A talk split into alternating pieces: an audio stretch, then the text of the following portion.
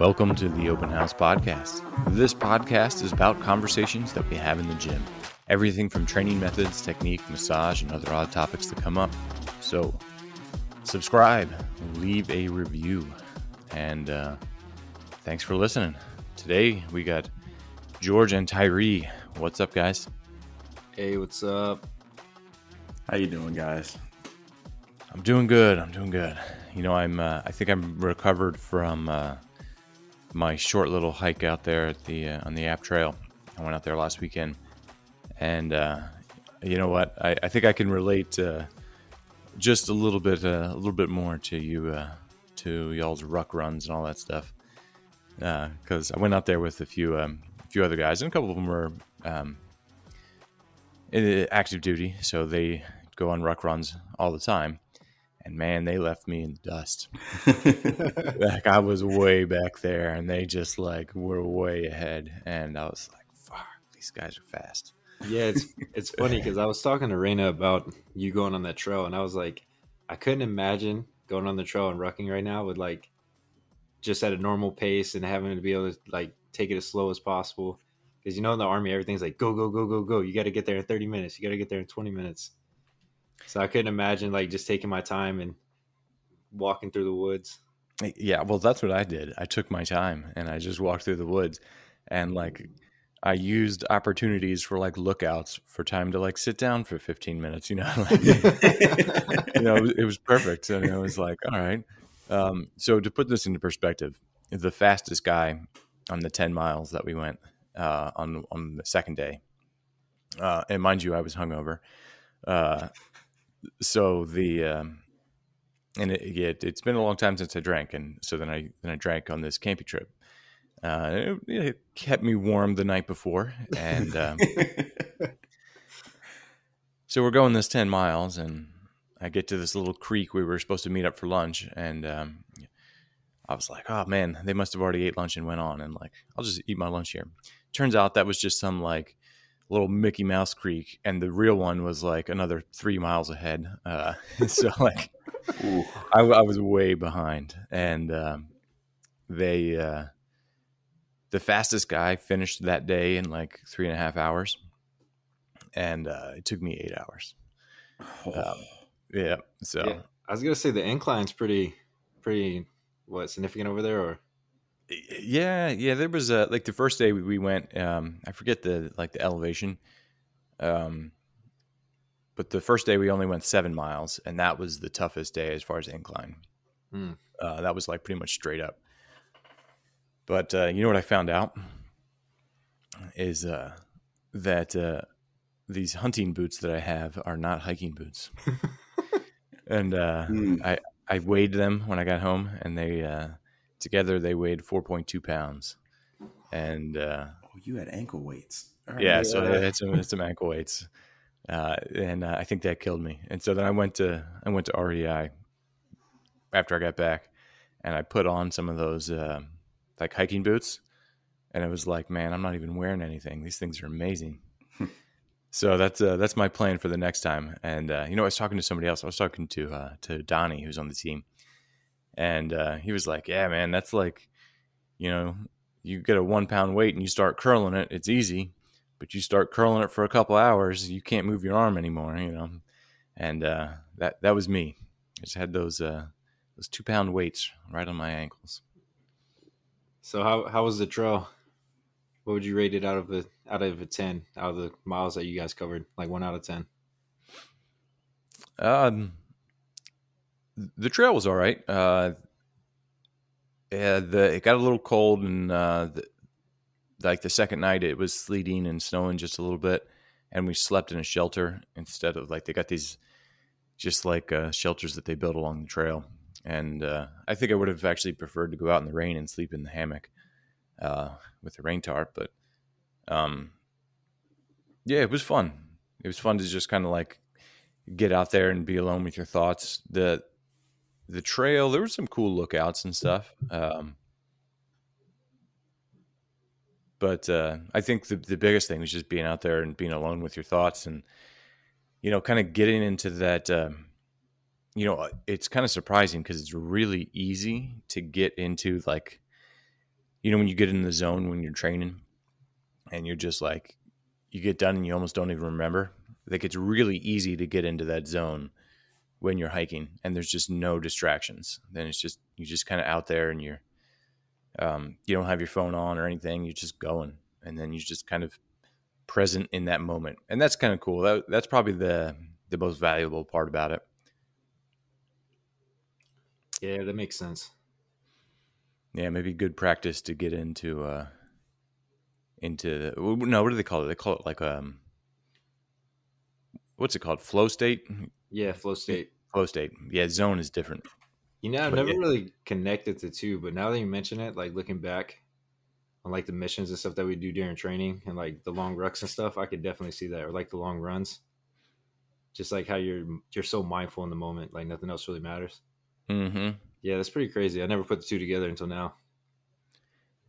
Yeah, I mean that's uh that's something that you almost have to like fight for in weightlifting because there's so much downtime in weightlifting where you're sitting and resting.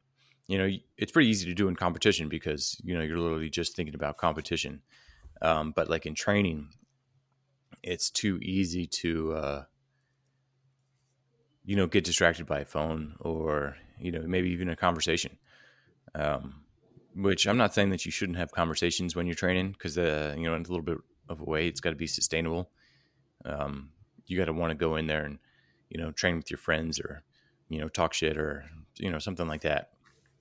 Um, but I think it is also valuable to go in and train and just kind of get into that uh, into that flow state and just kind of do that whole session. I guess it's a little bit easier to do in like EMOMs and stuff because you really don't have any time to rest. Yeah, that's true. Because before you know, it, you're back under the bar.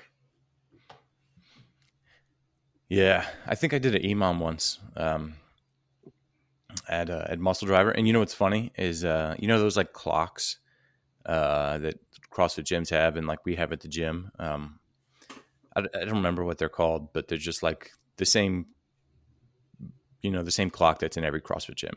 Uh, and Muscle Driver sold those, and uh, we didn't have one in Muscle Driver in the gym. So- You worked So, uh, right there. Like they, I- they- Yeah, no, like they, they they gave us a whole bunch of stuff, but then some stuff it was just like, uh, no, we're gonna sell this. You know, I don't, I don't know.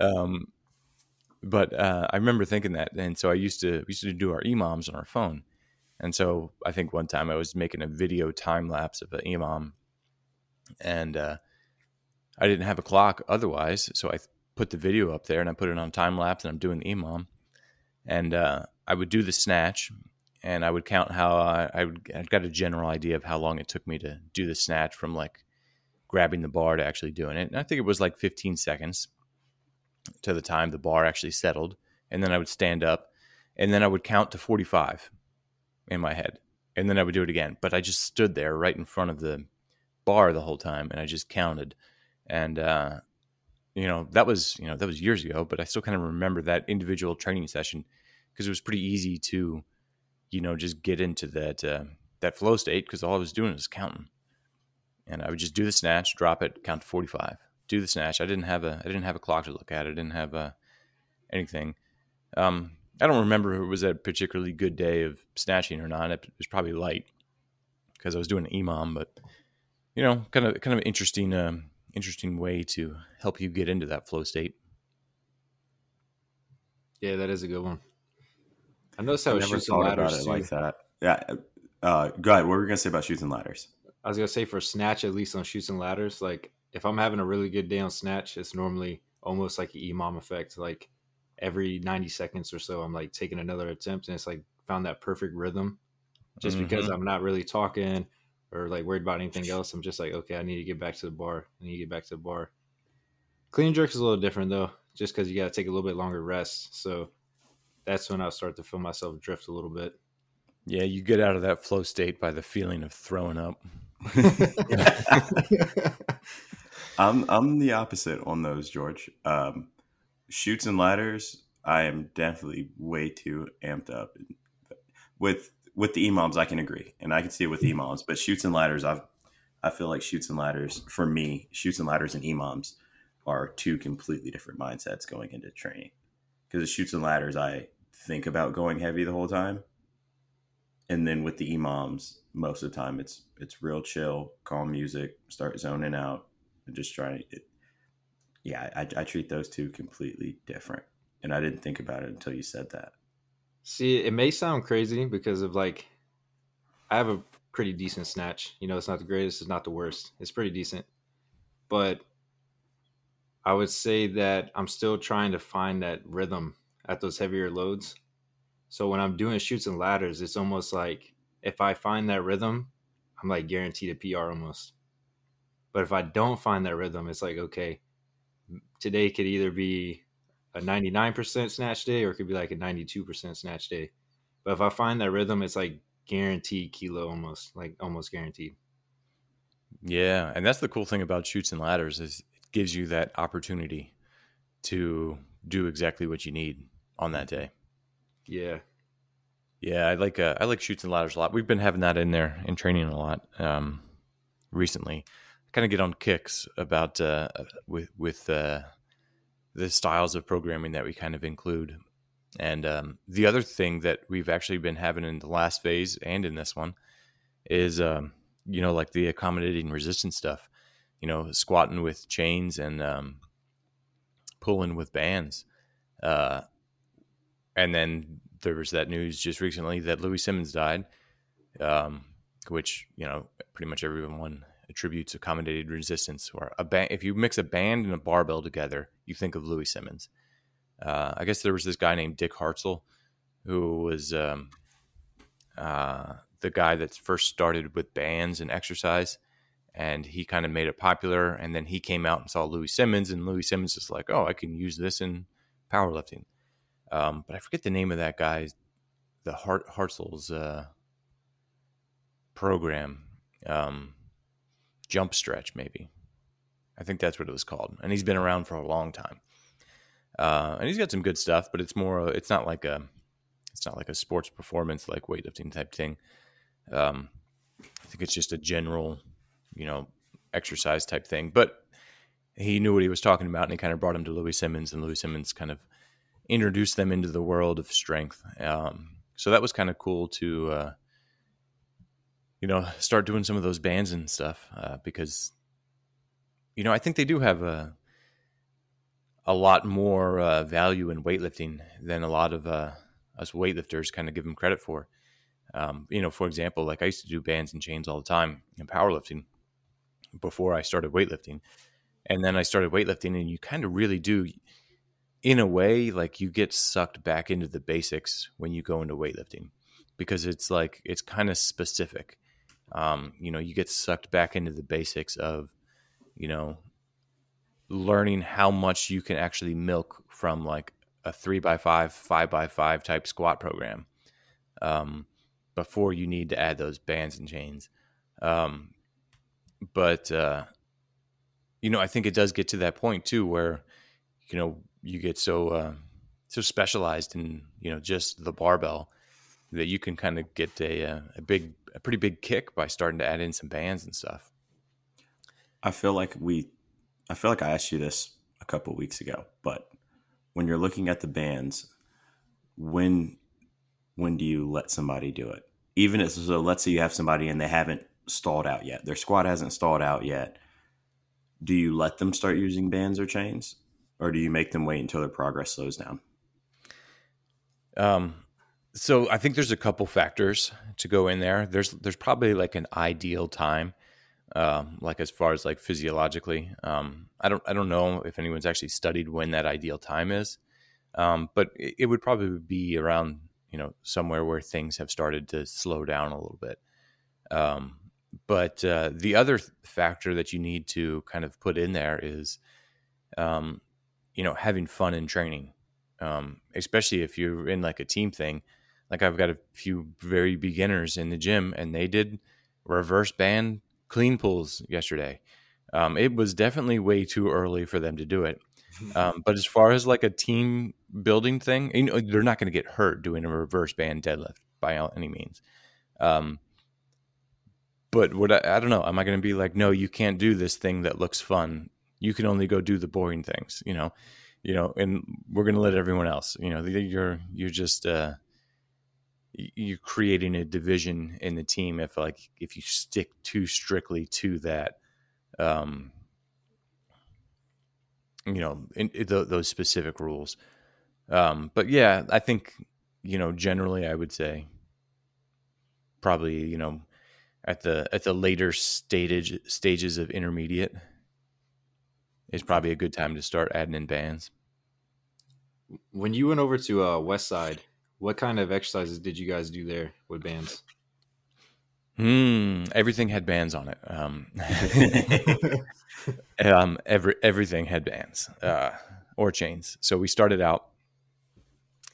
Uh, he started us out with wide stance box squats, um, and you know I grew up doing powerlifting, uh, and my coach had trained with Louie Simmons a little bit, um, and so we did his like style of programming growing up and you know adapted for us high school kids. And we did wide stand box squats. And you know what's interesting is uh, i think louie simmons wanted us to go like his squat that he taught us versus what my coach's squat um, were a little different. You know there's a lot of similarities but man louis wanted me to go super wide.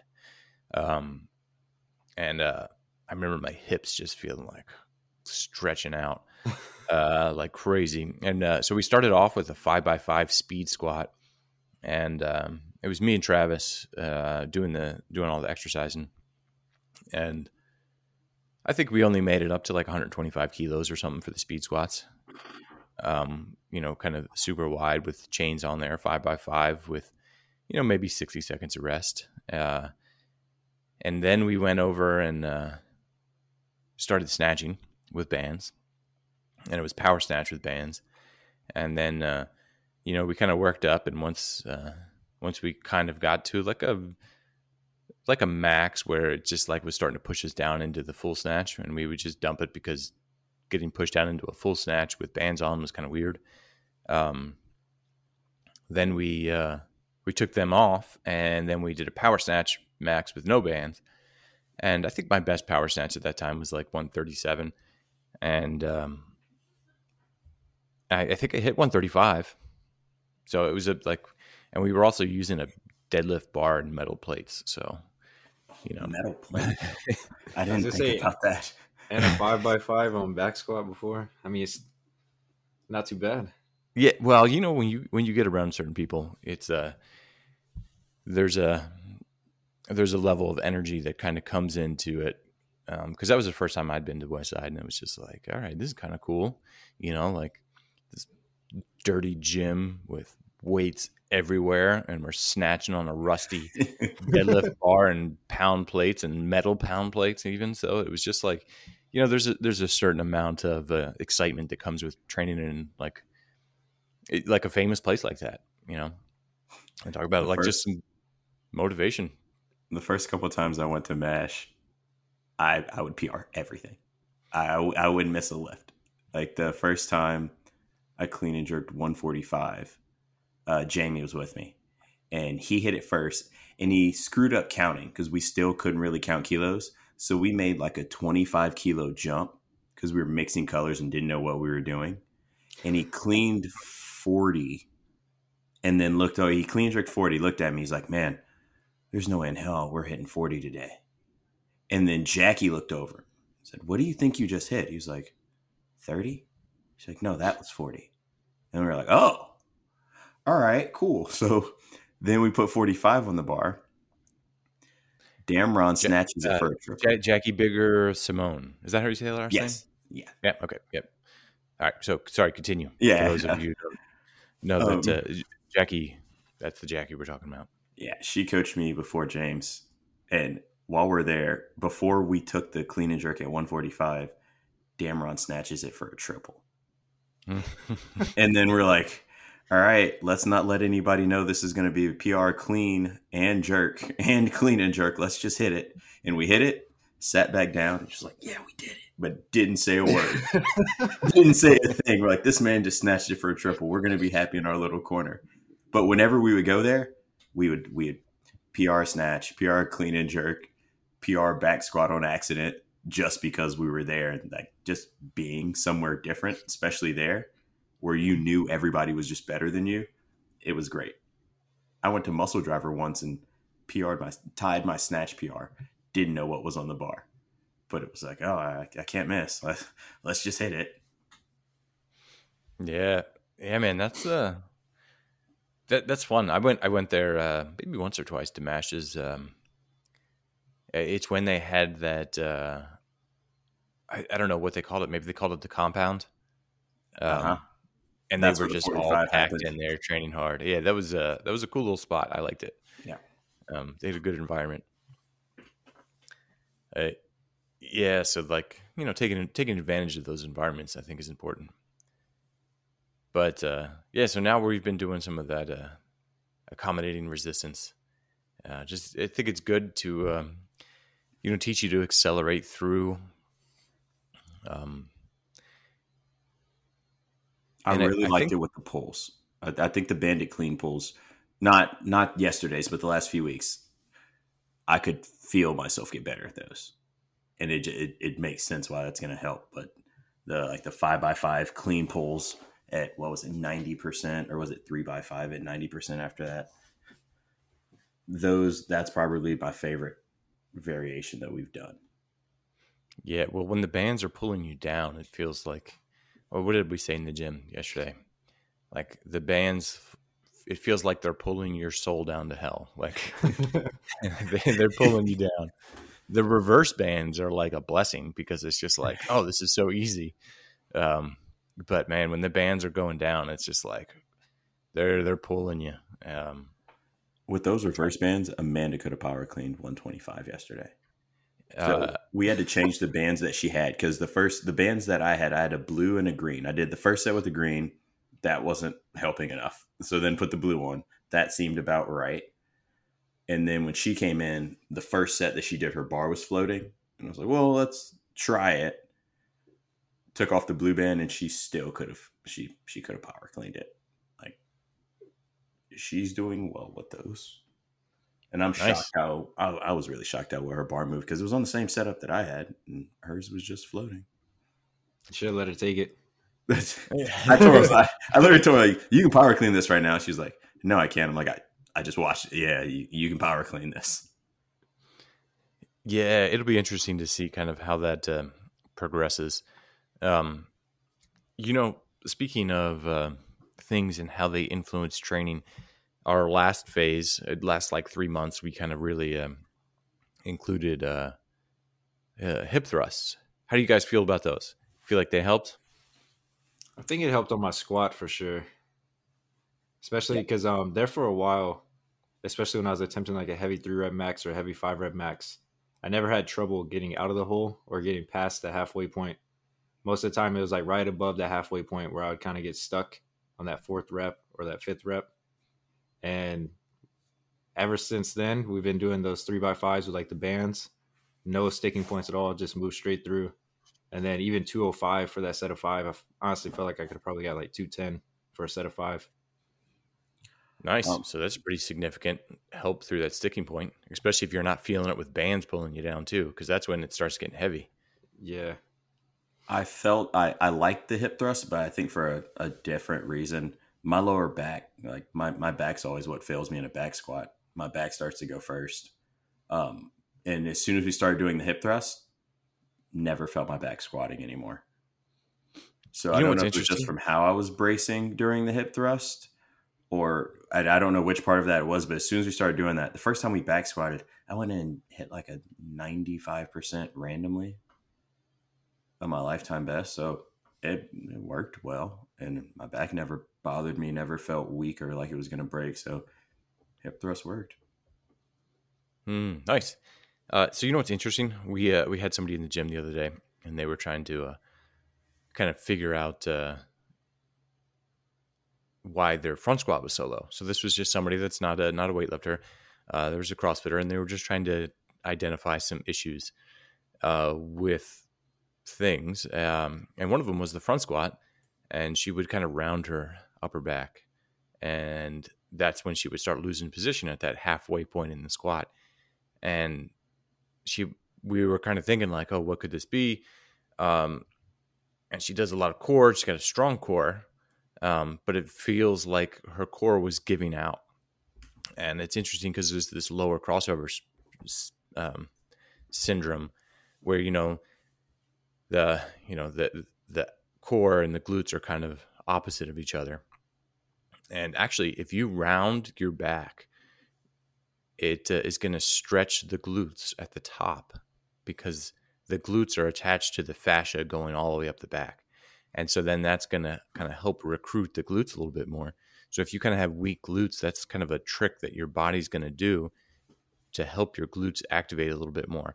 Now, that's not something that you want to do, but um, if your uh, if your glutes are stronger, it will make it easier for you to keep your back straight and uh, you know be just more um, in position throughout the squat.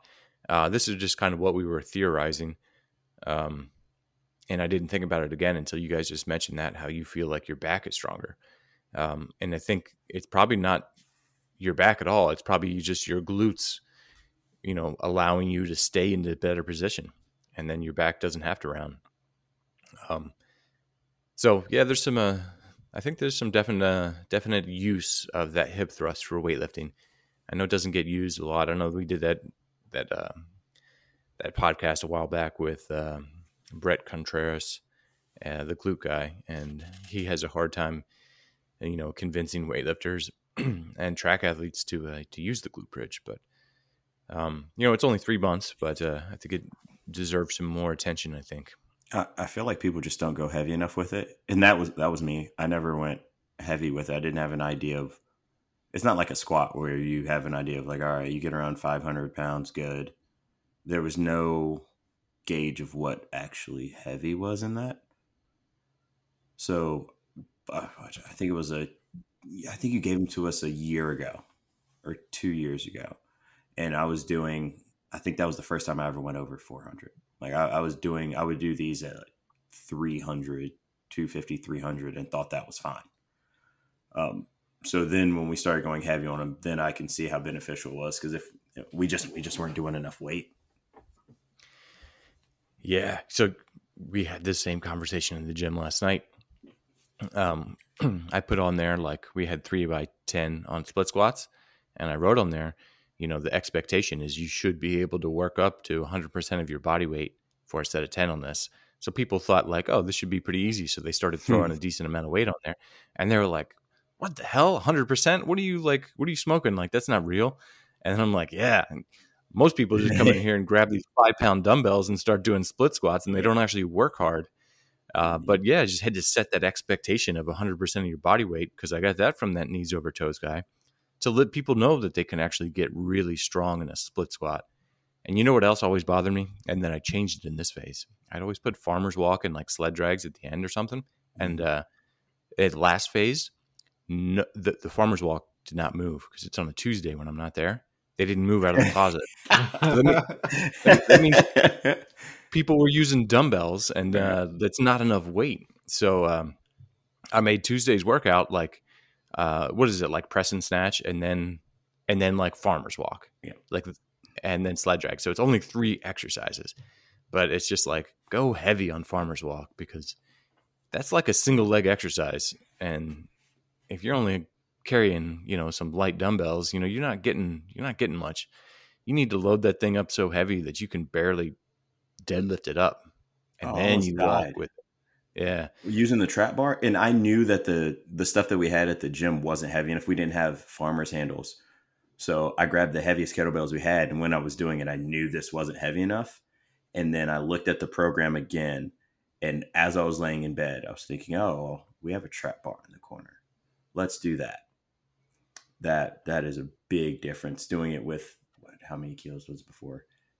Doing what 50 kilo dumbbell, 40 kilo dumbbells in each hand compared to a 165 kilo. Oh, it was more than that. It was like a 175 kilo farmer's carry. Felt completely different. That felt completely different. Yep. Yeah, I think that uh, I think that's a valuable thing because that uh, you know setting expectations is uh, you know, that's something I think I could do better on, and that's what I'm working on with these types of programs. Is uh, set the expectations to let people know that you can get really strong, and uh, and it's okay to get really strong. Um, you know that uh, that uh, you know makes training fun too. When you're loading up a whole bunch of weight and you're walking around with it, it's kind of empowering. It's uh, you know, you got uh, you know, 175, 200 kilos. I think the most I've done is, uh, I, I did uh, we used to have these farmers walk handles from Elite Fitness, and they were these giant barrels, and they weighed 90 pounds a piece Oh, to start with. And uh, they were these barrels, and so they just rubbed up against your knee when you were holding it too. So like, and it got me right there at that tibiofibular joint, right below like the knee on the outside. hmm And they mine used to just be sore, like bruised up and sore after I did them. But um, I think I went. It wasn't far. It was maybe like forty feet or something with um, five hundred and sixty-five pounds total. And uh, and like I got like crazy sore from that, and I was just like, man, that was good training. Because normally people do farmers walk, and you're like, oh, I'm not that sore, but like, you know, you go all out, you know, you can. You can get sore. There, it's it's like a It's you know they say it's 40 thing. steps. It's like 40 uh 40 step ups. You know, it's Yeah. it's uh you know that uh, you uh you can be working really hard on some farmers walk and get some really good training just look at the professionals like strongman world's strongest man you know they're not using light dumbbells for their farmers walk you know it's a useful exercise for them because they're just like using cars. they're yeah they're Yeah. fucking loaded yeah Yeah, you definitely got me beat. I was gonna say I think the most I've ever farmer carried was 455, but it was on a trap bar, and we were mixing it with a yoke because we would just do weird stuff for army training in the Ah. mornings. So we'd walk the trap bar down to one end of the turf, and then get underneath the yoke and walk the yoke back to the other end. I don't know how much the yoke weighed, or because there was like a couple plates on each side of it, but I don't know how much the actual whole whole Yeah. thing weighed. You know i wouldn't mind getting a yoke a yoke is pretty cool too hmm Yeah, but uh, yeah, maybe maybe one day I'll I'll buy a yoke. I think there's some other things on my list that I need before I buy a yoke. Yeah, so I did it with 128 kilos in each hand. Um, Jeez. Yeah, no. Yesterday was as heavy as I've gone with with farmers walks. I've never. I'm trying to think of a time I've gone heavier than that, but I don't think I've been near that. all right, so what we're gonna do is we're gonna end this podcast right there. Make sure you guys reach out and let us know how much weight you could farmers walk carry. Um, let's see let's see where our expectations if they're set appropriately or if we're uh, if we're too low or or what um but uh any last words guys Uh, nope, good to go. Yeah. nice where uh, where can people find you guys At On- George eighty one kg on Instagram or at House of Weightlifting. And Tyree underscore Thor on Instagram, and check out the WV weightlifting page on Instagram. all right and make sure you check out at house of uh geez fucking internet uh www.houseofweightlifting.com and uh, at James Tatum USA on uh, Instagram and all that stuff. And uh, thanks for listening, guys.